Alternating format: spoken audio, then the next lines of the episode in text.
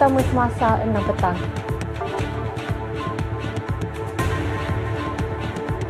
Pekerja penyelenggaraan terkejut jumpa mayat dalam keadaan tergarap dalam longkang.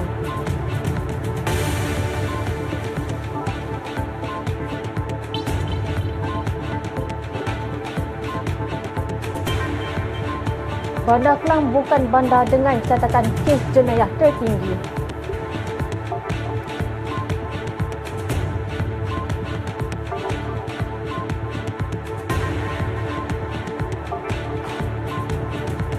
Kerajaan negeri meluluskan pertukan tambah baik zoo negara.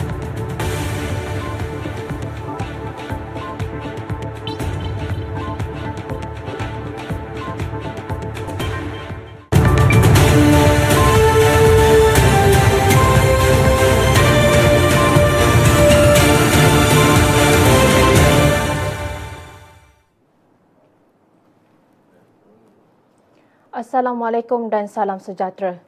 Tergamam dan menggigil, itulah yang dialami seorang penyelenggara jalan terkejut selepas dimaklumkan rakannya yang mengenai penemuan mayat seorang lelaki di dalam longkang ketika melakukan kerja-kerja pembersihan pada jam 11.30 minit pagi tadi.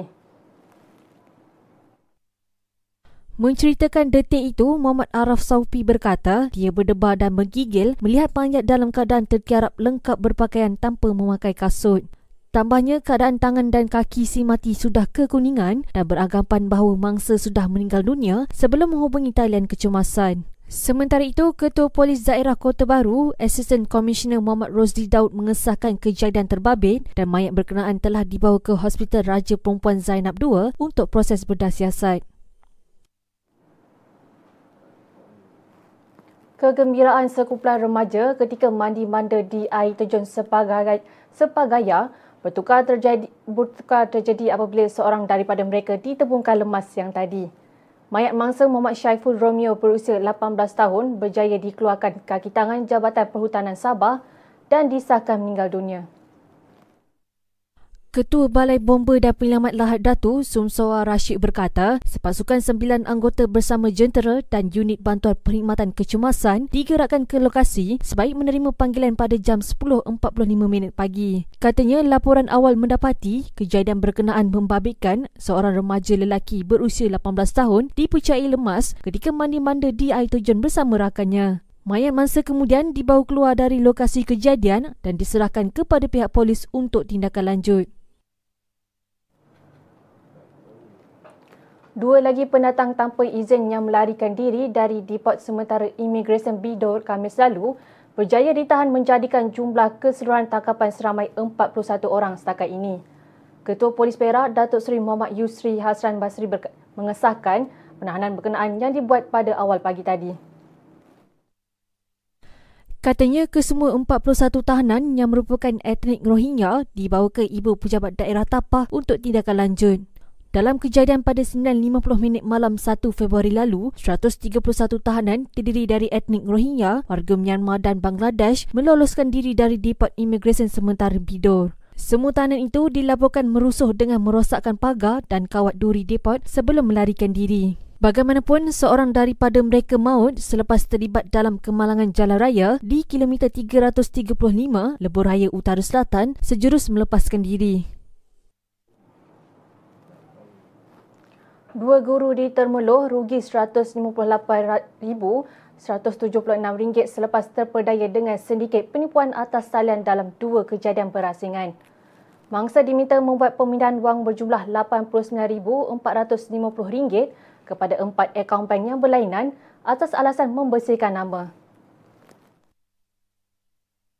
Ketua Polis Pahang Datuk Seri Yahya Othman berkata, dasarkan laporan mangsa pertama iaitu seorang guru wanita berusia 54 tahun, dia menerima panggilan telefon daripada suspek. Suspek memperkenalkan diri sebagai pegawai pejabat pos Alusta pada 28 Ogos tahun lalu dan meminta mangsa membuat tuntutan barang yang diterima atas nama mangsa iaitu kad SIM, buku cek token serta pemacu pen. Mangsa menafikannya tetapi panggilan itu disambungkan kepada seorang lagi suspek menggunakan nama polis dan memberitahu mangsa terbabit dengan kes pengubahan wang haram dan penjualan dadah. Dalam satu lagi kejadian, seorang guru lelaki berusia 51 tahun rugi RM68,726 selepas melihat iklan jualan smart tag berharga RM150 di laman sosial Facebook pada 27 Januari lalu. Berdasarkan laporan, mangsa diberi satu pautan bagi urusan pembelian dan mula memasukkan butiran nama, nombor kad pengenalan dan alamat rumah sebelum membuat pembayaran di pautan terbabit. 29 Januari lalu, mangsa mendapati 14 transaksi pengeluaran wang berjumlah RM68,726 telah dibuat menggunakan akaun miliknya. Kedua-dua kes berkenaan disiasat mengikut Seksyen 420 Kanun Kesesaan. Musim banjir telah tiba. Anda diingatkan untuk sentiasa peka dengan keadaan cuaca di sekitar anda. Pastikan anda serta ahli keluarga berada dalam kesiapsiagaan serta menjaga kesihatan di sepanjang musim banjir ini. Layari media sosial MyHeadKKM untuk bahan pendidikan kesihatan banjir sekarang.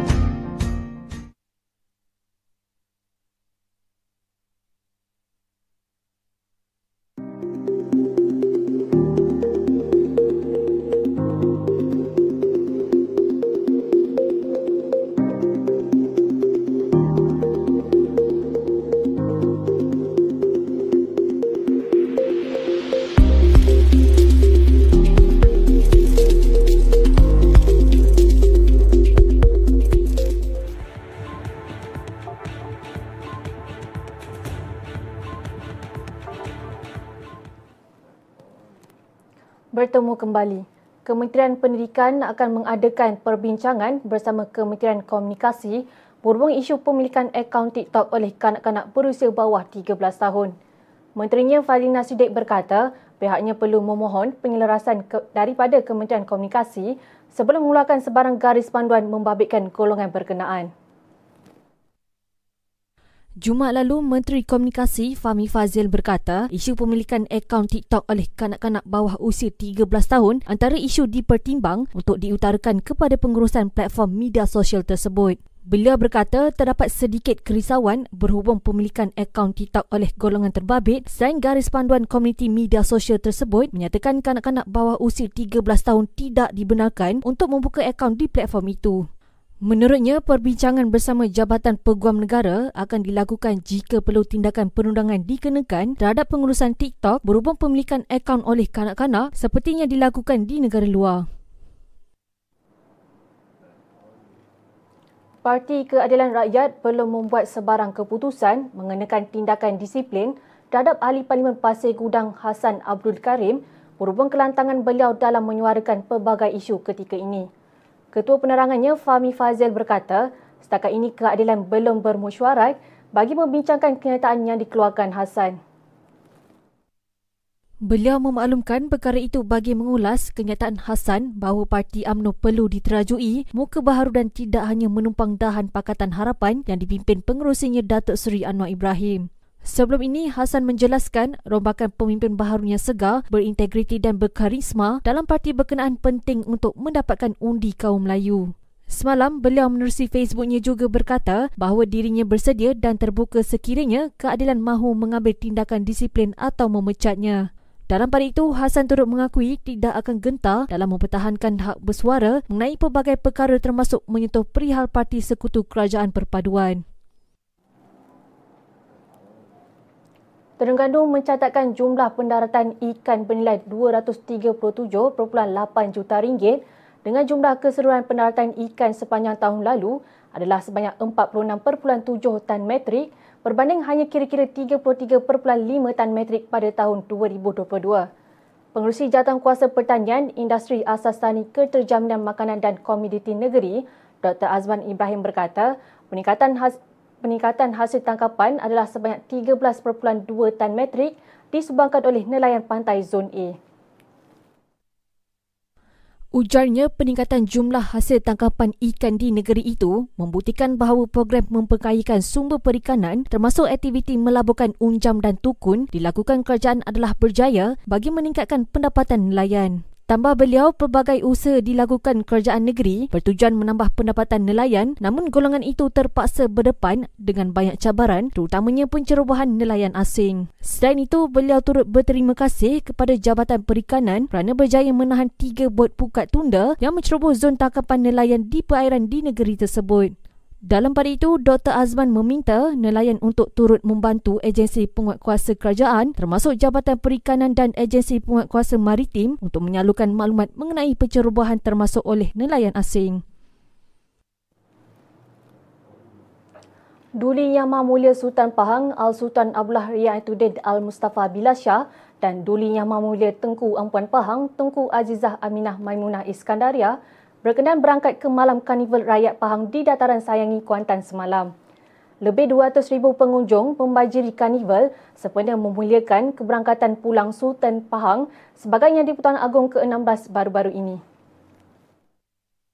Baginda berdua berkenan menyaksikan persembahan perarakan kenderaan berhias, persembahan kebudayaan dan artis jemputan serta pertunjukan bunga api. Sementara itu, Esko Komunikasi dan Multimedia, Belia Sukan dan Badan-Badan Bukan Kerajaan Negeri, Fazli Muhammad Kamal berkata, secara keseluruhan, kehadiran pengunjung sepanjang karnival berkenaan telah melebihi sasaran. Antara acara yang mendapat perhatian adalah program Aneka Juadah Pahang yang menjadikan makanan tradisi dari seluruh daerah. Selain memuliakan keberangkatan pulang Sultan Pahang, karnival itu juga secara tidak langsung dapat mempromosikan pelancongan dan kebudayaan negeri Pahang.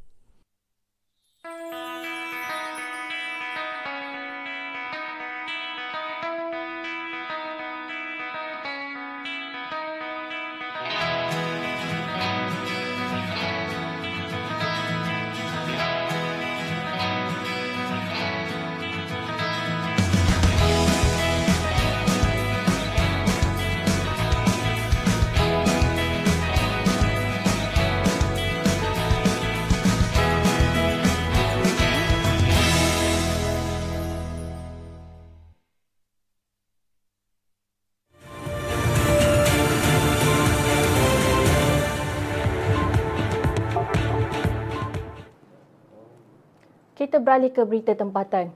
Ketua Polis Negara Tan Sri Razaruddin Hussein hari ini menegaskan Bandar Kelang adalah bandar diraja dan menolak tanggapan negatif sesetengah pihak bahawa bandar itu seperti bandar Colombia kerana khawatir akan mencetuskan kebimbangan orang ramai. Beliau berkata hasil lawatannya di bandar tersebut tidak menunjukkan sepertinya diperkatakan, sebaliknya ia sebuah bandar yang aman dan bersih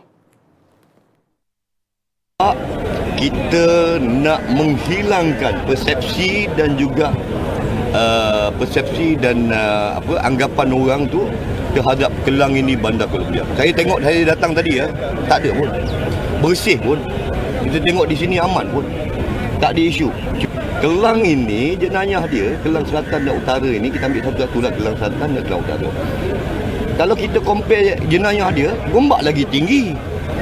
Kajang lagi tinggi, PJ lagi tinggi. Bagi mengekalkan keamanan Bandar Kelang, beliau memaklumkan pihak polis telah menjalankan operasi pencegahan jenayah dan tangkapan termasuk bagi kesalahan dadah, anti pemerdagangan orang dan anti penyeludupan migran atipsum dan jenayah lain.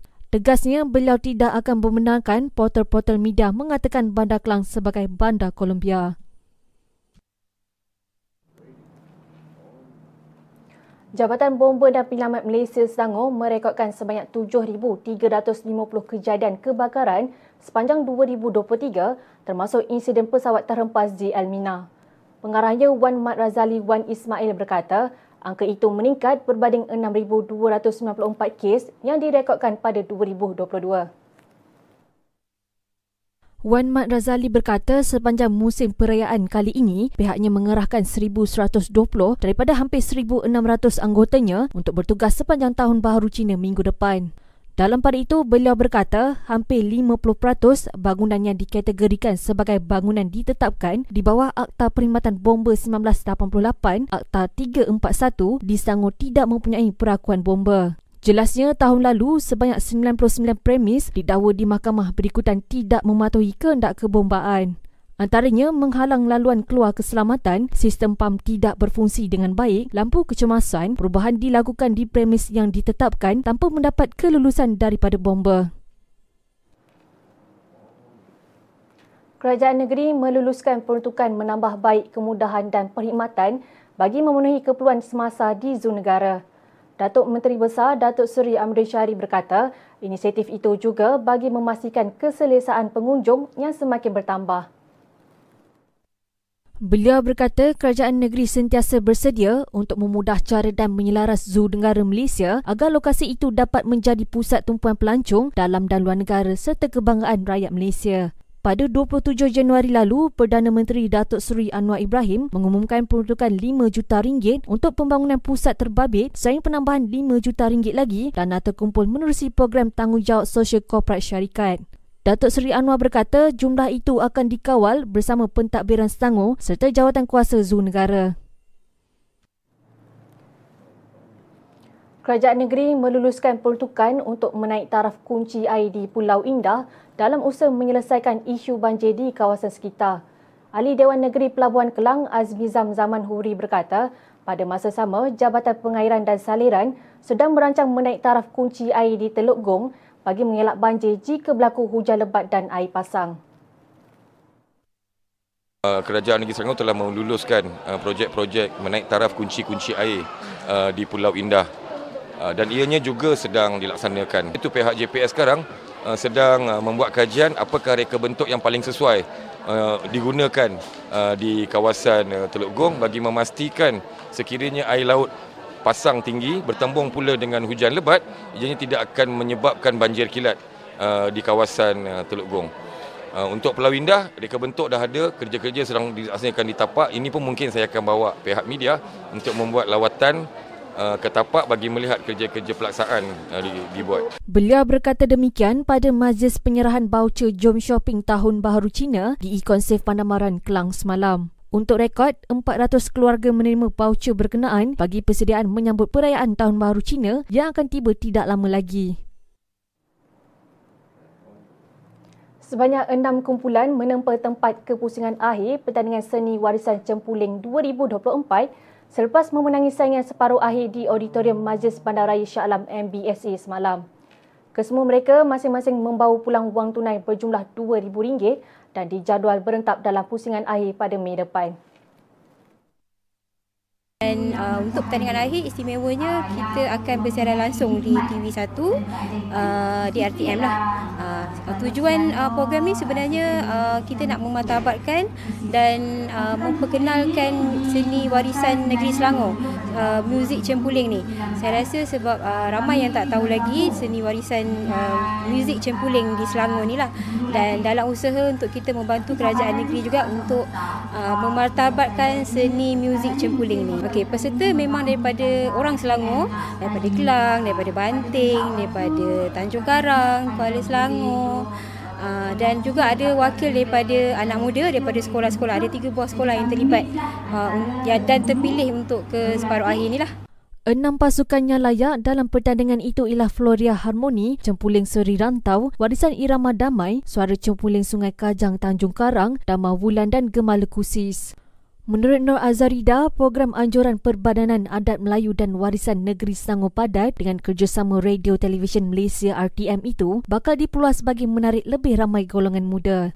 Sementara itu, rata-rata peserta yang layak ke peringkat akhir sudah mula mengorak strategi serta idea baharu untuk terus mematabatkan seni muzik cempuling saya ni masuk dalam bidang terjun ni sebenarnya. Sebenarnya saya tahu tentang, saya orang Johor. Jadi saya tahu tentang keroncong, gazal uh, dan juga uh, lagu-lagu asli di Johor. Tapi apabila saya ditawarkan kepada Cikgu Zaleha untuk memimpin dari segi vokal training uh, kumpulan Gemala Kusis dan kebetulan pada ketika itu mereka kekurangan solo perempuan. Uh, dan muzik cempuling ni, uh, to be honest dalam tahun ini sebenarnya saya baru tahu dan yang mana apabila saya study bagus juga sebenarnya muzik cempuling ini perlu untuk kita kekalkan dan untuk kita jadikan dia sebagai satu warisan budaya di negeri Selangor. InsyaAllah kami akan buat yang terbaik dan komposer saya Balan insyaAllah akan setting kita punya lagu yang best-best untuk menghiburkan semua dan matlamat kami untuk cempuling Seri Rantau ni ke arah yang kalau boleh international lah. Amin insyaAllah. Bila cempuling ni dia ada kelainan. uh, dia lebih kepada seni warisan Melayu, Jawa. Uh, so saya saya pun Jawa juga. Uh, so saya minat lah benda tu. Membuatkan saya jatuh hati masuk final ada banyak majlis-majlis, kenduri-kenduri, job show ke yang panggil insya-Allah. Kita tu yang membuatkan saya lagi apa semangat lah.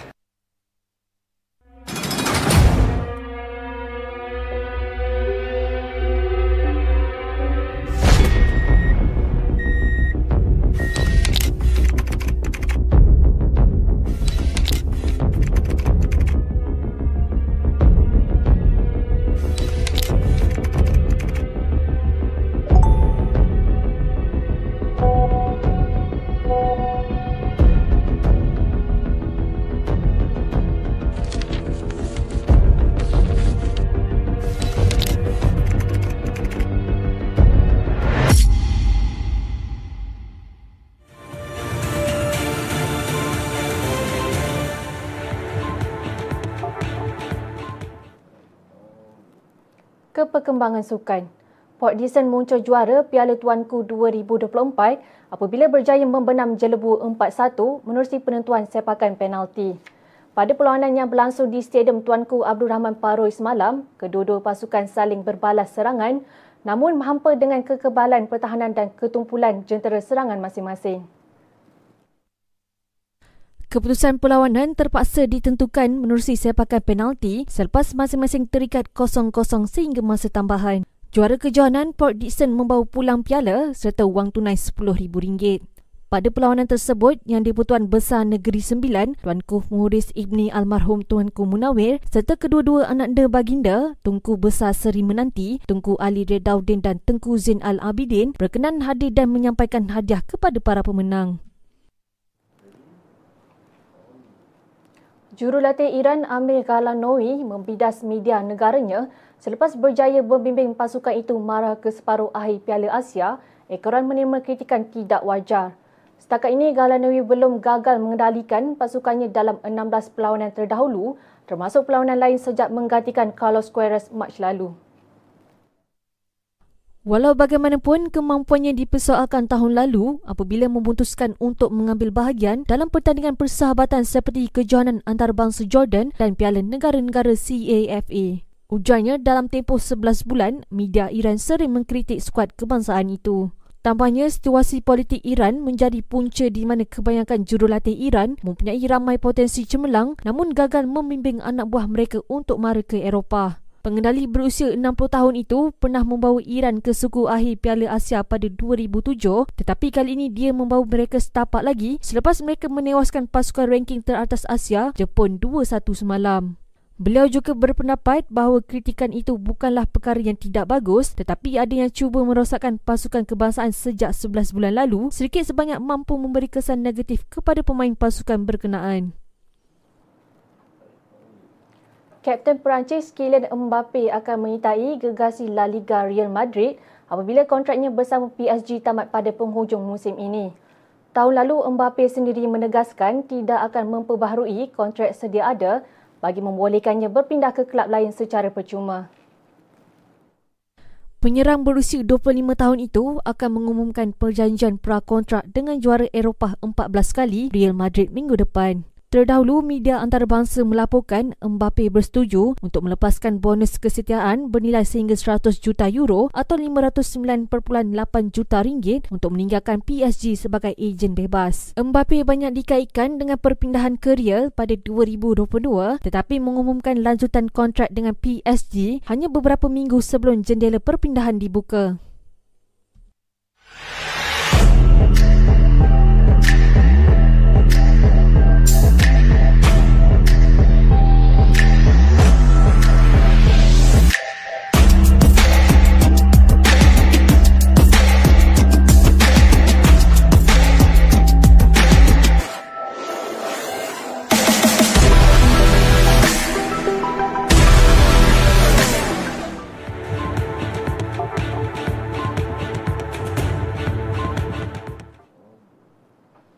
Laporan antarabangsa. Kerajaan Turki akan membina kira-kira 14,636 buah rumah di seluruh wilayah Malaya antara lokasi yang terjejas teruk akibat tragedi gempa bumi pada 6 Februari tahun lalu. Jelas Gubernur Bandar Malakja Ali Kaban, kerajaan akan terus membantu rakyatnya agar keadaan kembali pulih sepenuhnya. Setakat ini, 2,164 rumah telah dibina dan 1,026 rumah dijangka siap Mac depan. Manakala tender untuk membina 7,542 rumah di luar bandar juga sudah dikeluarkan. Kompleks perumahan lima tingkat itu dibina di beberapa kawasan penempatan tengah wilayah Malatya yang telah digazetkan sebagai lokasi penempatan mangsa gempa bumi. Jelas gubernurnya, kediaman tersebut lebih selesa dan kondusif dengan tiga bilik tidur, ruang tamu, bilik air dan dapur yang dilengkapi kabinet. Pada 6 Februari tahun lalu, lebih 50,000 orang kehilangan nyawa, malah lebih 100,000 orang cedera di Karaman Maras, Hatay, Malatya dan Adiyaman di Turkiye. Gempa bumi di wilayah Gaziantep, Kilis Diabarke, Adana Osmania serta Elazik disifatkan sebagai gempa bumi paling teruk di dunia dalam tempoh 100 tahun. Sebuah asteroid yang disifatkan sebagai pemusnah bandaraya dan bersaiz lebih besar daripada stadium bola sepak dilaporkan semakin menghampiri bumi. Menurut amaran beberapa saintis, asteroid OS7 2008 itu dijangka melintasi planet dalam tempoh beberapa minggu akan datang. Bagaimanapun, ia diramal tidak akan berada pada jarak hampir dengan bumi tetapi akan menjadi lebih dekat dengan planet ini berbanding sebelumnya. Pakar-pakar dari Pentadbiran Aeronautik dan Angkasa Lepas Kebangsaan NASA percaya komet tersebut akan berada pada jarak paling dekat dengan bumi dalam tempoh berabad-abad lamanya. Batuan angkasa lepas dengan lebar 271 meter itu akan bergerak sejauh kira-kira 2.84 juta kilometer dari bumi. Oleh kerana saiznya dan kelajuan yang bergerak 65,883 km sejam, NASA menyenaraikannya sebagai asteroid yang berpotensi berbahaya jika terhempas. Kebakaran hutan yang marak di tengah Chile setakat ini mengorbankan sekurang-kurangnya 46 mangsa dan pasukan penyelamat terus bergelut memadamkan kebakaran menggunakan helikopter dan truk. Menurut Presidennya Gabriel Boric, angka kematian itu mungkin terus meningkat kerana kawasan sekitar bandar pelancongan pantai Vina Del Mar antara lokasi paling teruk terjejas. Beliau berkata 40 orang terbunuh dalam kebakaran itu dan enam lagi meninggal dunia akibat melecur di hospital. Sementara itu, Menteri Dalam Negeri Carolina Toha berkata, kebakaran aktif yang berdekatan kawasan bandar mempunyai potensi sangat tinggi untuk menjejaskan orang ramai, rumah dan kemudahan. Jelasnya kebakaran itu didorong oleh gelombang panas dan kemarau yang menjejaskan bahagian selatan Amerika Selatan yang disebabkan fenomena cuaca El Nino. Saintis sebelum ini memberi amaran bumi semakin panas sekaligus meningkatkan risiko bencana alam seperti panas terik dan kebakaran. Ketika Chile dan Colombia bergelut dengan peningkatan suhu, gelombang haba juga mengancam melanda Argentina, Paraguay dan Brazil dalam tempoh beberapa hari.